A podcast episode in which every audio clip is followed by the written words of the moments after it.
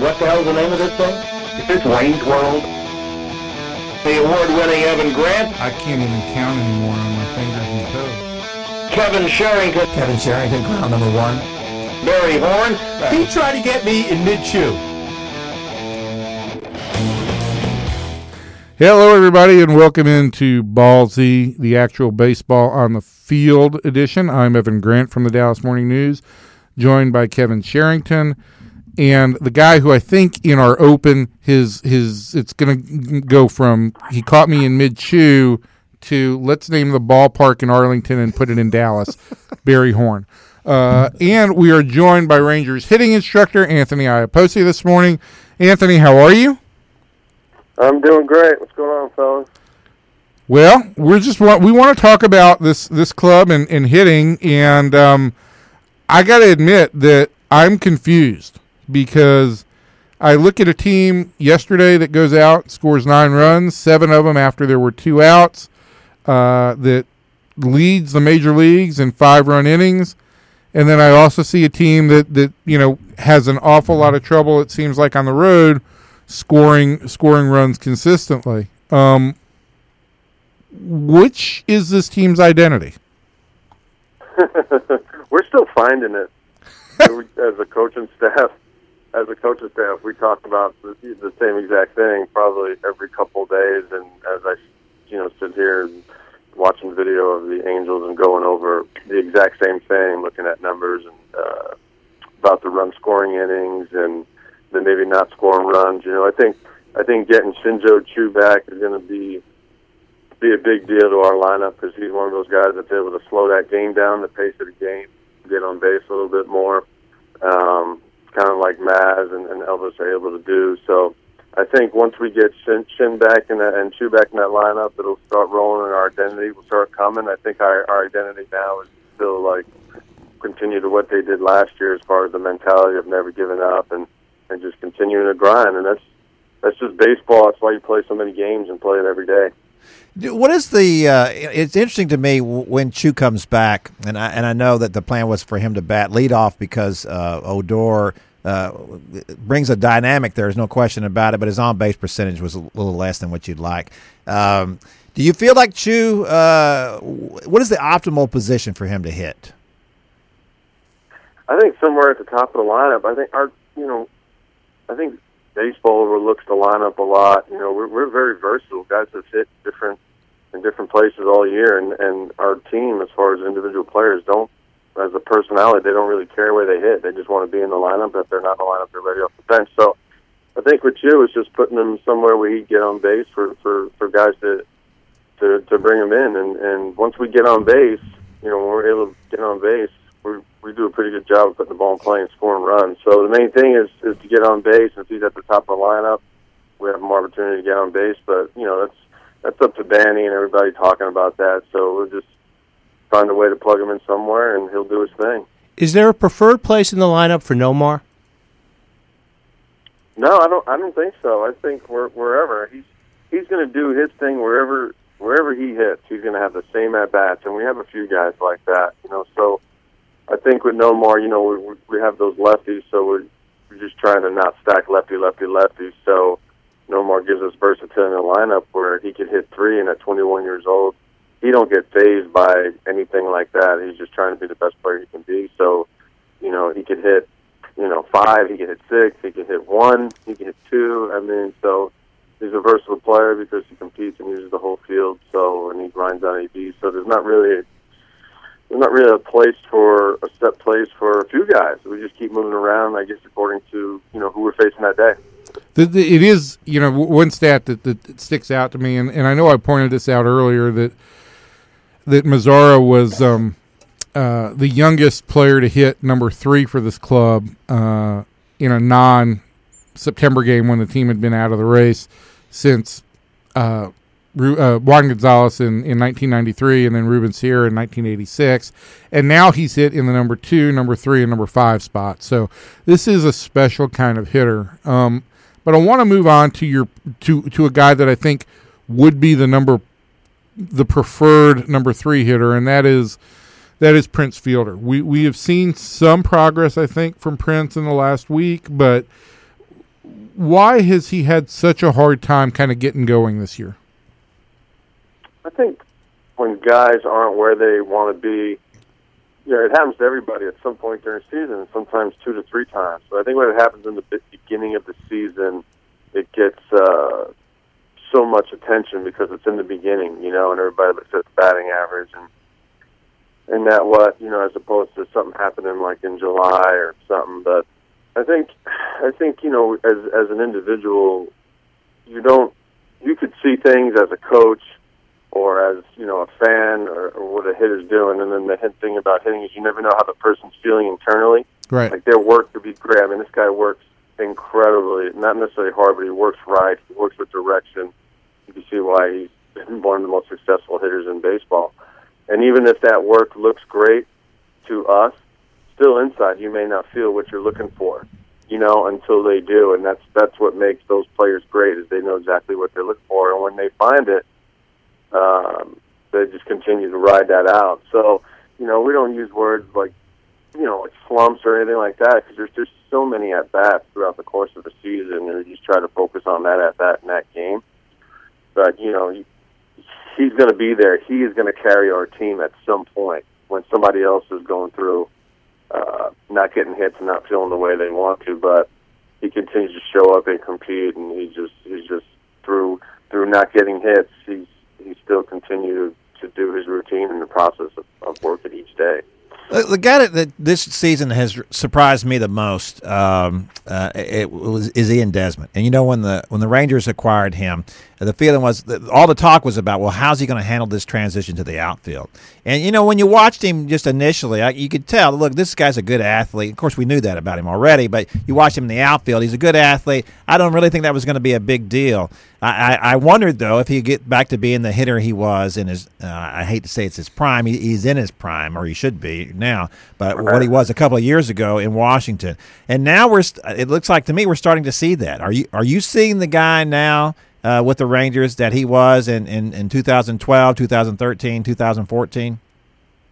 Absolutely. Saw that in in spring training, you know, and you see the work that he puts in, and and the way he works is very detailed and very, you know, everybody's focused, but his intent is to be the best player that day and continue to improve my game and be the best player I can be, and that's how he puts it. And you could see him getting better in the outfield and in his routes and the confidence. Now he's in that leadership position in center where, you know, he could take charge a little bit more. But definitely seeing the hitter, you know, and that's something that Ian went through last year. You know what I mean? You know that we talked about. You just don't know what's going on on the inside of of, of a hitter and what they're doing because that's the one thing about hitting is you're you're up there alone by yourself. Nobody's passing you the ball. So it gets tough on your on your thoughts. It becomes a, a selfishly team game. It's crazy, but he's definitely the player that you know when when when you see him on TV in the Silver Slugger Awards and you see him have at bats and run the bases and and just his his his camaraderie among players and his leadership in the dugout adds to those other guys with Adrian, Mitch, and, and Prince, and they, it works out great. Not only that, but could not only with Ian, but with all players, if they feel more comfortable in the field, could that affect them at the plate? So could he might be more comfortable playing the outfield than playing shortstop, and that has helped him at the plate?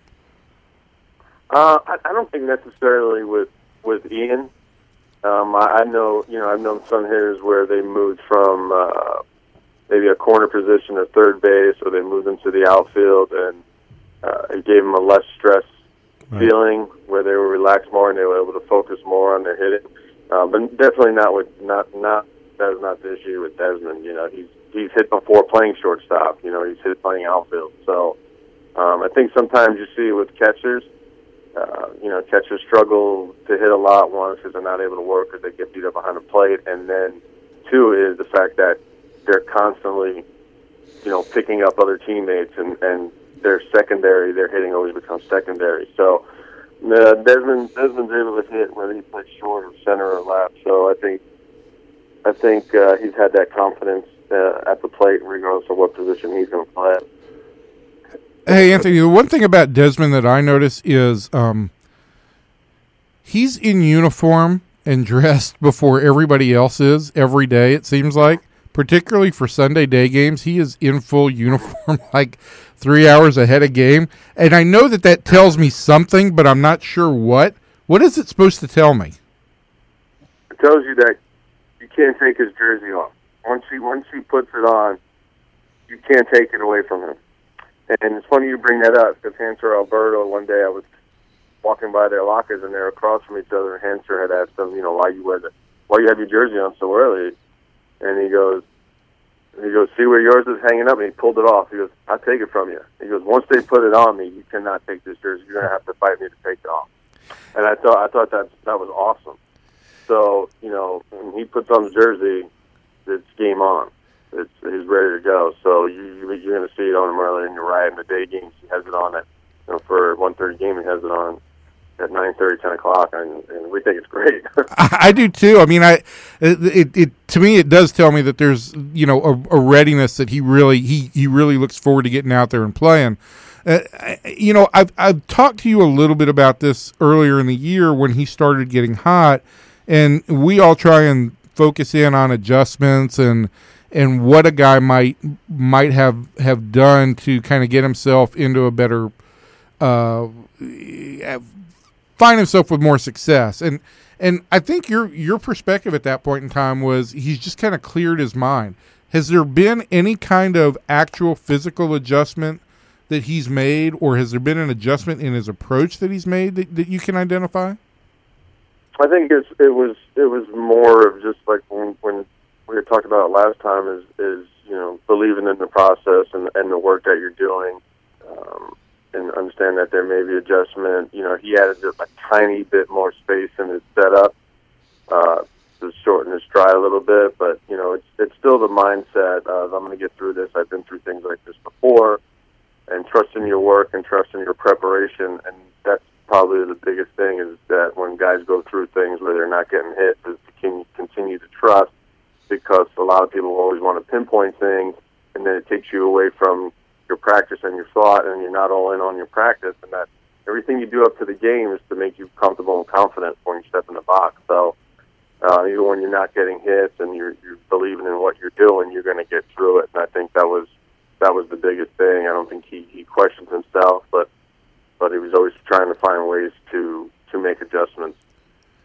He, he, you know, we don't. I don't know him very well. You know, I just talked to him a little bit, not much. You, you watch him being uh, interviewed after games. You know, he's he he clearly does not like to talk. He's very pleasant about it, but he doesn't want to talk a lot. But this is a everything else you hear about him. This is a really bright guy, and, and I, what I've heard is he has a really high baseball IQ. Kind of tell us a little bit about what it's like to deal with him, and is he asking you lots of questions? Does he want a lot of input? Does he? What is he like to deal with on a one-on-one gets- basis? No, he he from from the first days of spring training in the dugout. You know, I'll keep a little chart during the game, but mostly it's for notes for the next time we we may face somebody, or and he's always coming back with you know the second sign or you know signs from the catcher or tips on the pitcher where you know he's involved in the game and he's involved in, in the defense to where he can maybe pick up an extra base. So you know he's a competitor, but you know he really loves the the game part of it, the strategy part of it, and trying to figure out how to win and how to how to how to beat somebody, how to beat the pitcher, how to beat the other team, whether it's defensively or offensively. So he loves that part of it. He's always talking about it. Um, as far as players on the other team or where maybe he can get an edge or, or somebody else on the team can get an edge. So, you know, I think the high, uh, when people talk about a player having a high baseball IQ, I think it's just because they love the whole aura of the actual game of baseball and not just I love hitting or I love pitching. They love the team atmosphere and winning. And with those guys, usually comes the high baseball IQ because they're paying attention to everything. And that's what he's really good at. All right, so uh, well, I I need to go back to Mazara for one second, um, and and then we'll let you go. Um, how great is he? Great question. That's good. That's insightful stuff. Way to go. I've always wanted to ask that question to somebody. Yeah, you dropped the, the the names, you know, Gonzalez and Jared. Those are, those are really really good major league careers. So, you know, I've been I've been in four organizations, and the 20 year old kids that I've been around with the Marlins, with Stanton and Cabrera, watching him, and then watching Addison Russell uh, with the Cubs, you know, at 20 and 21, and this this and everybody always wants to talk about the talent of these young players that come up, but the thing that I always see in common is the, the mentality of the even keelness is they don't panic, they don't worry, they're very confident in their ability in themselves, and they're very confident in the way they practice. Um, but it's definitely the mentality of those guys, and, and he's very similar. He has that mentality. I remember the first day in spring training, I threw him some balls, and after about five swings, things started racing through my head like, holy cow, this guy's pretty good because he's very detailed in his work. He comes in the cage, and you could look at your, your, the energy and the body language of, this is what I'm trying to do. You know, so he could be he's, he's got a chance to be a really good player. You know, you never know what happens down the road, but if he continues to do and knowing his mentality and what a good person he is and how how he works with direction and detail, he's got a chance to be really successful in this league. And and he he loves it. He loves playing. Um, he loves hitting. He loves defense. He loves being a part of the team. But this guy could use the whole field. He could battle with two strikes. You know, he could take. He's gonna. He's gonna take even more walks as he as he gets through it. He's able to earn that earn a walk at 21 years old in the big leagues. We were talking the other day. He takes a 95 mile fastball on it. It looks like and from the dugout it was like 80 because of how slow he is with everything. And that's a mentality of confidence and and and knowing that you know I'm going to beat you today. And he brings it every day, especially for a young guy. And, and it's been great to watch. I, I actually learned from him watching him. So he's been great. What do you learn? Well, you try to pass that on to to other younger players that um, just how to control your emotion. It's emotional intelligence more than mental toughness. So the thing that separates guys is guys who it's an emotional game. You hit a line drive, guy dies, you're like yes, and the guys that catches, you're like oh no, mean just like that. So when you're able to control your emotions and understand the things that you can't control, hitting the ball hard, getting a good pitch, hitting a cutoff man, things like that, and not get too stressed out about the other things, knowing that you're going to have that bat. That's the separator between hitters. You know, it's not necessarily the swing. It's who can control their emotions. So, especially what, what we think is maybe stressful times, it's just it's just another at bat. So you try to pass that information along to you know minor guys or other players. So, um, and you ask them questions. How do why why are you how are you able to do this? And just and then they always go back. It's just something I've always done. I never thought you, guys like that. What I learned is they play the game like Adrian too. Like you see in these guys on the, a lot of guys on this team, they play the game like they're 12 years old. And once you lose that feeling, and things start to become about numbers and stuff, then you start adding pressure, and, and your emotions are like like on a washing machine or all over the place. But you continue to play that you enjoy it because you love playing. You'll you'll you'll you'll be emotionally pretty good. All right, Anthony, we appreciate the time today. Um, love talking hitting with you and uh, getting a feel for uh, where this club is um, offensively. And uh, I'm sure that I will be bugging you again before the end of the year to uh, to talk a little bit more. Yeah, that's great. Appreciate it. Whatever you guys need. Thanks, Anthony. Okay. Be well. Thanks. You know the, the the the two things that to me so far this year. I know eh, the fans always want to talk about Prince, and I, I get it. You know because he he doesn't look good. He has looked a little bit better lately. I, I think that the stat you had earlier uh, in the year was that that he's just expanded his strike zone so much. He's just swinging at so many bad pitches. They're well, he's getting a lot more breaking balls, and he's had Yeah. to chase a lot more breaking balls. Yeah. And I do think part of part of that is that early in the year they weren't, um, you know, Delino wasn't getting on base in, in a leadoff spot, Yeah, and Choo was out, and they pitched around him a little bit. yeah, they they pitched around him and they forced him to expand his strike zone, and he did. And so now he's having to, you know, kind of restructure his his strike zone. And I noticed something. I, I should have asked Anthony about this yesterday, but uh, uh, yesterday I noticed that on Fielder, you know, they play the overshift with the infield. The Astros had the outfield swung way around to the left. And I mean, just absolutely tempting him Right. to try and lift the ball into right field Yeah. uh, because he had been you know, when he did he he did early in the year, he served some balls, and last year did as well, served some balls into left field to beat the shift. Right. And so now they're trying to take that option away from him, and it's very tempting for him to try and yank a ball into right field there because if he can get it over the second baseman's head, there's there's a whole lot of empty space Is, there. is the best thing that happened to the Rangers this year the Choo injury? Kevin, can you explain what's going on right now, please? I'm, I'm doing What are ca- you doing? calisthenics. this is your idea of calisthenics. I- my- my- my You're sh- raising your your arms up and shoulders down. How stiff. old are you now? 81, 82? My shoulder's stiff. But my shoulder's stiff. But answer my question. Uh, yeah, because you're talking about Mazara. Yes, absolutely. Well, you know, I, I'll say this: there's no question in my mind that if I thought Mazara needs to play the whole year at AAA, and you know, if they need, if there's an injury, obviously you bring him up. But if he comes up in September, that's the best thing. Well, you know, I keep waiting to. I, I tell you, the thing I say about Mazara is that. Um, I- don't think he's going to go in a slump. You you see guys get hot, and you see guys. He'll have a slump. We'll have a little bit of a slump. But the thing is, his approach is just so good. He covers up so much of the plate. First of all, where are you going to pitch him? Because pretty much now, now they're going to start working him inside more often. I think because he's so big, uh, and and I have seen some of that too. But the other day, that But he's home- got good strike zone discipline, which kind of takes some of that away. absolutely. And what the home run he hit the other day, that pitch was inside. Yeah, the one he hit yesterday into the bullpen. Yeah, Yeah. He- he- and he had a very good game yesterday with the home run, and then you know playing, moving. Well, he started in left field, made a diving catch in left field, an all-out diving catch, and it was kind of with the with the dark roof and the light coming in. uh, It was a little bit difficult to judge, but uh, I I have not seen anything that phases him. And- he, he doesn't look like it. and uh, you know, to me again, it's uh, the idea that this guy's hit two, three, and five in his first month in the big leagues. It's clear that the Rangers feel like he's got the ability to handle significant responsibility. Let, us talk about that, that that lineup. All right. In an ideal world, if everybody's healthy, Well, okay, go ahead. Who, who who would be? How, how would you? I, I don't. I don't care about seven, eight, nine, but what would be one through six? If everybody's healthy and Yeah. productive, Right. Uh, for me, I, I think that uh, ideally you'd go Choo, Desmond, Fielder, Left, right, left. Beltre. Right. then the question becomes, you know, th- th- that's where it gets a little bit dicey. Do you want to give it to the experienced guy in Moreland? Mm-hmm. Do you want to give it to the guy who probably has the most pop in in Odor, or do you want to give it to the guy who might be the best hitter in Mazara?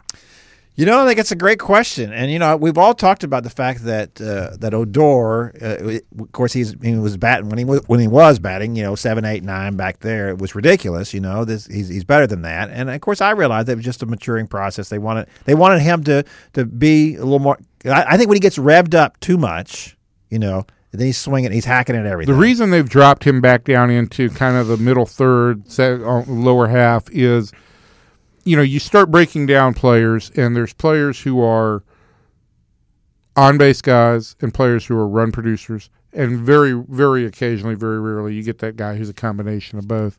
Uh, clearly, if you stack up R- Rugi's strength, his strength is as a run producer. yeah, And, and so, you want to put him in a situation where there's guys on base and he can take that big swing and, and drive them in. And and so that's why I think they've they've moved him down into the sixth spot. And I think also one of the reasons that the Rangers moved Fielder back up into the three spot this week, even though his average is still at, at, at 200, is that listen, he's got to perform for this team to succeed. yeah, absolutely. And the only place that he's going to perform is the number three spot. I've actually heard people say, "Well, they need to drive in to, to light a fire under him." It's like, are you got to be kidding me? This right? is, you know, and I had a conversation this morning with somebody about the, about this topic.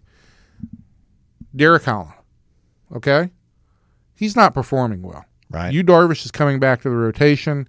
Cesar Ramos has pitched pretty well. I don't want enough. to let, let's let's not. I'm not going to go out on a limb here and say Cesar Ramos deserves a spot in the rotation over Derek Holland.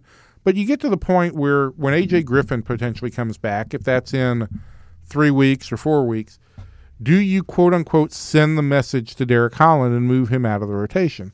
Well, I think the only reason you move a guy out of the rotation is based on merit. And, and this, Performance. is, this is a word that Jon Daniels has used with us meritocracy. Yeah, know, sure. Who merits it? Yeah. And if AJ Griffin merits it, then that's why you move AJ Griffin in, not to send Derek Holland a message. It's not so much about sending to me. Messages and punishments don't. No, no, they no. don't that's, resonate that's not with what that's not what they're doing. But but here's the thing. Also, you got to remember with Fielder and and the difference between him and a Holland. Holland's had his moments, but he's got no track record like Prince Fielder has. Right. Prince Fielder has a tremendous track record. Now it hasn't been in Texas what it was before, but you know he's still been pretty good. He was good last He year. was very good He last. was very good last year. So you, you give him his opportunity to get this all worked out. Now, if it drags into the July, you know, then maybe you think about doing something different. But back to the point where when we're getting down there to, to the number five hole there, you know what? Uh, I I could see I'd probably go Odor there, but I could see Mazara. You know, my third choice for that is Moreland because I, I feel like Mitch well, Mitch has not not performed very well this No, year. No, he hasn't. And, and, to me, Mitch is a guy who's a streak hitter. That when he's on a streak, then then you want him up, right? But boy, he's not in a streak, you don't want him up. Uh, he is. I think he is probably the streakiest hitter on this team. And so, to me, five is too high for him to be doing that. I, I, I could see him uh, dropping all the way to, to seventh in line. Of course, at the point at that at that point is that you're- What's he doing now? Barry's Barry's uh, doing his uh, Now I'm doing neck se- neck exercises. God. Why do you bring this up? Nobody at home cares. Nobody's in their car that cares. Just carry on while I uh, Veg my out. morning my my morning wake up Yeah, routine. thank you. The problem is that they're running out of right-handers to put up there. Yeah. and and and that's a, to me that's a real issue here. Is that you you know what are you going to do? You going to put Elvis up there? You, No, you don't want to put Elvis in the sixth spot. No, you, you don't want to put uh, you, you know the, one of the I, you don't want one of the catchers up there. I, I think you could. I think there are situations where once once Chirinos is healthy, um, and even in, more Chirinos than anybody else, but you could potentially put Chirinos in the sixth spot. Ideal, no, but No. There, there's not an ideal situation, and somewhere you're going to have you're going to have multiple lefties hitting in this lineup, and that's Yeah. that's just the way it's going to be, unless of course you know you do end up kind of platooning Moreland and Rua or Fielder and Rua in some in some way. Then you've got a right hander you might hit six. I, I, I am a little bit worried about Choo hitting leadoff. You know, uh, leadoff's a tough position. He's just coming back. He has expressed before, even though he hit, he's hit leadoff a lot in his career, he prefers he, he- hitting you know second or third. And and uh, not that that means he, he can't do it. Obviously, he can do it. Uh, I think it's uh, uh, I think this is part of the problem of, of Delino DeShields going in a funk. Right. Is that what you know? Last year he was very good in that role. How much how much better were they in, in runs scored per game when he was hitting leadoff? Uh, it was I, I think It was more than a full run. I had to Wasn't go. it? Yeah, it was it was over a full run. It was a little bit less than two, but I believe they were like a three run team when he didn't hit leadoff, Yeah, and think almost and- a five run team when they did. I think that's right, and that's and then you know, uh, look, I get it in center field. I, I don't like Delino playing center field either, but uh, that's the one problem with everybody who's trying to just push him out of the lineup was that th- this guy when he's on is a pretty good leadoff hitter, uh, and and I Well, and- he when he's yeah when he's on when he's on and he's on base and he's running well and he hasn't done any of that to this point. Mm-hmm. Plus, he's right-handed, and that and that and that's another issue here. This team is still too left-handed, you know, and and that's a problem when you get in the back of the lineup because then you're because I don't want to push Odor down any any farther than that either. So if you don't if you don't hit him, you know, fifth, you know, where are you going to hit him? 'Cause now, now you're stacking up left-handers. yeah, you're gonna have you're going to have one of those guys hitting. You're gonna have one of Moreland. Uh, either you're going to run three lefties out there in a row, or you're going to have one of Moreland, Odor, and Mazara hitting eighth. Yeah. Once you and get how crazy back. is that? Yeah. And I think of that group, I'd put Moreland eighth. Yeah. Uh, so I, I think you know, and, and of course, part of the deal here is, is the surprise guy. This one we just talked about him was Ian Desmond. Barry, could, do you want to get out Yes. of downward dog pose and say something? no, yeah, I want to I want to talk about the, the players who probably be back this week, uh, who we have yet to mention. The pitcher, Yu Darvish.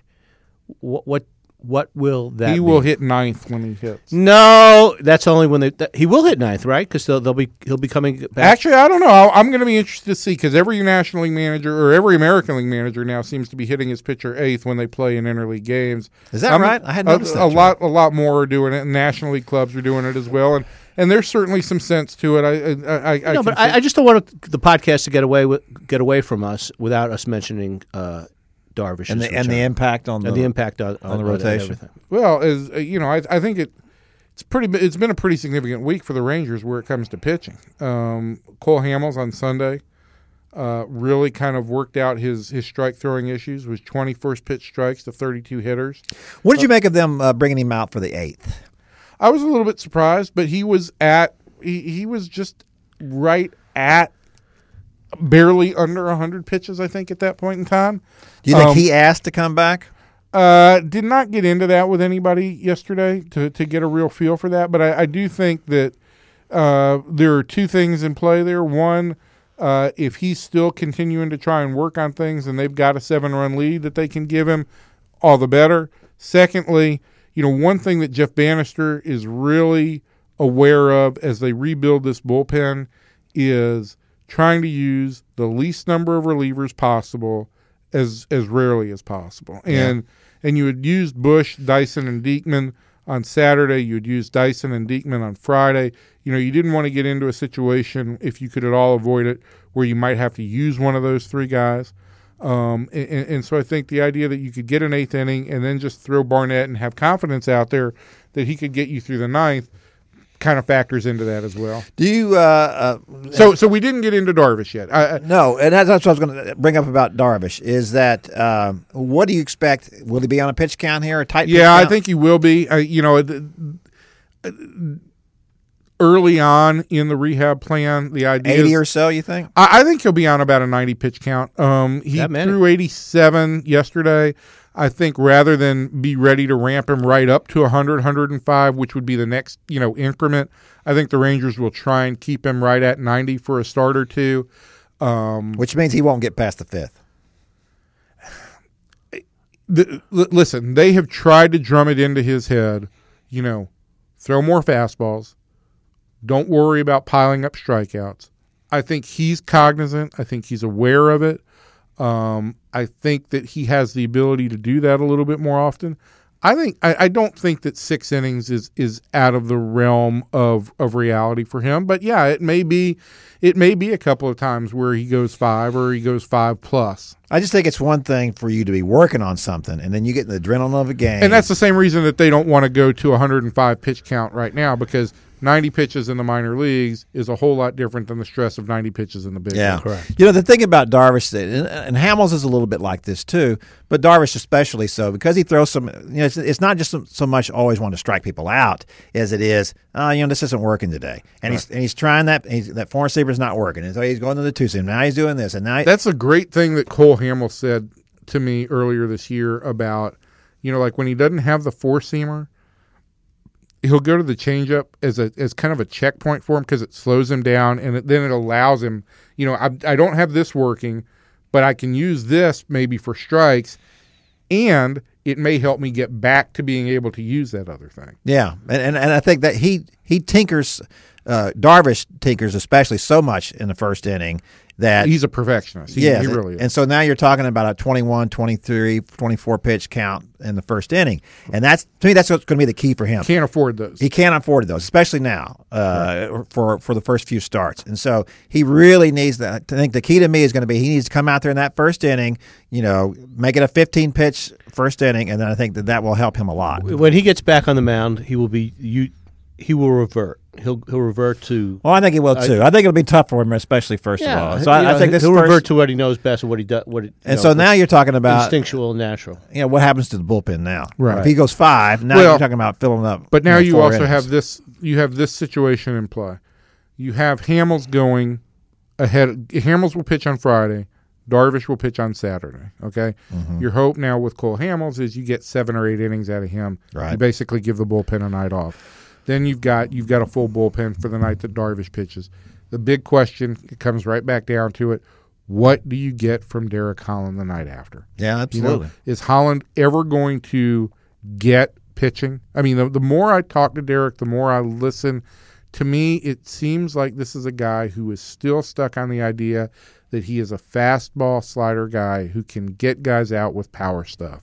But it's not, there anymore. He's not that guy. It's not. He's not that guy anymore. He's either got to learn how to throw another pitch, or he's got to come up with extreme command, and that's just not who he's been throughout his career. he, ne- he never has, and and I, and I don't know why he would expect to be that now. I, you know, I don't know. I, I tell you what, uh, in, before AJ Griffin got hurt, I thought, man, this guy, you know, and I was not impressed with him in spring training. The curveball was great. People were sitting on a fastball hitting it about five miles. So and then he comes into the season, and he's just terrific. And I think that's when you, especially when you face a team like Toronto. I think that they may end up facing Toronto again at some point this year. Uh, in October. yeah, It ha- would have to. Yeah, that would yeah. be fun, won't it? It'd be really fun. And that team is a team you throw junk to. Right. And and he throws it really well. Right. And I and I just you know and, and who knows if AJ Griffin can put Oh, I, I, a I can full year. guarantee. I, I will guarantee you this: if the Rangers face Toronto again this postseason, Derek Holland will not face the Toronto Blue Jays. I can't imagine why you He throw will not be part of a Toronto of a rotation against the Toronto Blue Jays. His numbers against Toronto are as bad as Colby Lewis's were against Anaheim for a couple of years. He is not an option against the Blue Jays. yeah, I, I don't believe he would be either. I tell you, I, I really like Ramos as a long reliever. Uh, That's that. Ramos is a is an as a spot starter is a really good fit. You yeah, know, he's had- absolutely. made three starts for the Rangers. They've been adequate to, Yes. to average, and, and he's got the ability to, to jump back into the to the bullpen. That's the kind of guy that you like is that swing guy. And I give the Rangers some credit for this. I mean, Ramos is basically was a reliever, and you know he had started I think seven or eight big league games over the course of his career, but the Rangers felt like this was a guy who they could you know have a have as a as a swing guy. I will give you this stat before we leave. The Rangers' number five starter, which is basically a conglomeration of AJ Griffin and Cesar Ramos to this point, has started nine games. Uh, the club is seven and two in those games. That's amazing. They are a combined four and one with a 2.88 ERA as a starter, which would rank 11th in the American League right now. Should be the race. Uh, that th- that is no, it wouldn't because Cole Cole because Colby Lewis was ranked 10th in the American League, ERA, which is another kind of amazing stat. But the the point there is the Rangers have gotten everything. You know, they went into the season knowing that they were going to need at least six weeks from a number five starter. They got everything they wanted and more from that spot. They are in a very good position with Darvish coming back. Overall, the rotation has been just fine. Even with Martin Perez's occasional struggles, even with Derek Holland's struggles, overall, the, the starting rotation has been very good. It's been the bullpen. It's been the bullpen. been the We've made we, we've seen them make changes to the bullpen this week. You know, Sam Dyson came out on Friday, had a a rough first outing, and I thought Sam was very honest afterwards. That he said the adrenaline might have been pumping a little bit too much. Fell behind the first hitter, three and zero. That's not Sam Dyson. Got himself into some trouble, and then came back with some really good pitches. Second night, back to back night, seven pitches, two first pitch outs, a strikeout of Carlos Correa to end the game was impressive. And you back that up with with Diekman in the eighth inning now, and, and the possibility that Matt Bush can fill in as the Keone Kela type guy in the seventh inning. That is a poss- that that's that's Let me ask tantalizing. one quick question because I know we got to get out of here. But Because lunch is calling. But why did the skipper wait so long on Tolleson when when he brought him into that game after I thought this was a pivotal game in the season when Ian Desmond had just got you the lead back in the top of the ninth inning, a dramatic home run, a huge moment. That team was sky high, and when I and when the camera panned over and showed Shawn Tolleson warming up, I thought, "Oh my gosh, is this a mistake? Surely he's not going to put Tollison in now."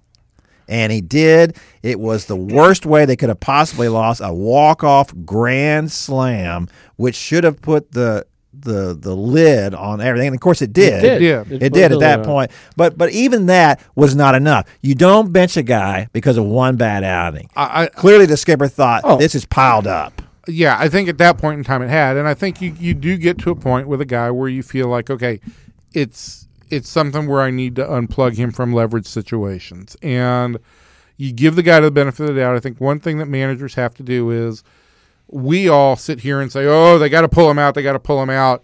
Fans say they got to pull him out after one bad outing Right. um, managers have to try and stay the course a little bit. And you also factor this in, okay? If this bull, the idea that if you leave Tolleson in the closer's role, if he can figure that out, you'd have less moving pieces around the bullpen. Right. I think that's where his main focus was because the minute you start having to move Dyson into the closer's role, there is a difference between closing an occasional Sure. game and being the closer. Now all of a sudden you're taking Matt Bush, you've got to put him into a key late inning situation. So if you can avoid moving all those pieces around, you try and do that. You got to the point where you were left with no choices. Um, and it made it, and I think in a lot of ways it made it very clear. It removed any ambiguity, gave up a game-winning grand slam. Yeah. you had to take him out at that point in time and make a clean break. Kevin Evan to be very negative when I ask him, so I'm going to ask you this because Okay, we have to get out of here. What other podcasts do we have going this week? You know the other podcast we had, we had one with uh, with a guy here on staff that Evan likes to call Lamster the Hamster. I do not. The guy's going to Harvard next Mark month. Mark Lamster was on to talk with us about ballparks in general and the fact that this new one is going to be in Arlington and not in Dallas. it was a great conversation. It really was. It was. was. It was very cerebral. Something that I'm not used to hearing on this. Yeah, I know, and that's that. It was cerebral right up until you proposed. well, let's build a stadium in Dallas, but call it the. No, that's not what I proposed. I proposed if they want to get name, if they want. Is that what he proposed? if they want to get name recognition, this is how to get perfect name, name recognition. Dallas gets the team, and they okay, they here buy you, you explained it before. Barry, stop trying to explain and, it. and, It's your, and your children have talked to you about screaming into the microphone. Genius. You Kevin, just what you else do we have screamed into the besides microphone. Mark Lamster? We had Rick Gosselin on, the, The the, NFL Hall of Famer, to talk about the Cowboys' lack of defensive players in the draft. He's not happy with the draft, He's not he? happy with it. No, and I, I, I agree with Goose I agree with part of it. Yeah, with yeah. part of it. Well, I, Part I of had a problem with Zeke Elliott in the first round. But you, you're the thing is by taking Zeke Elliott, you lose out on a on a on a defensive player. rusher. Who we- who Your you gonna- biggest issue was the second round. Who pick. it was, that was my biggest issue second. But who were you going to take a defensive player in the first round? If you didn't take Jalen Ramsey, there was nobody worth taking. Oh, I got zero issue with them trading back a spot or two and taking but Buckner I don't, from I don't, Oregon. I don't like Buckner. You know, Buckner's not that kind of player. He's not that kind of impact player. He's a good. He's a nice player, but he's not a big time pass rusher. And when he said Leonard Floyd from Georgia, it got me kind of Yeah, excited. got you excited. I, I noticed you smile. Is that music back there, Brian? Are you are you playing music?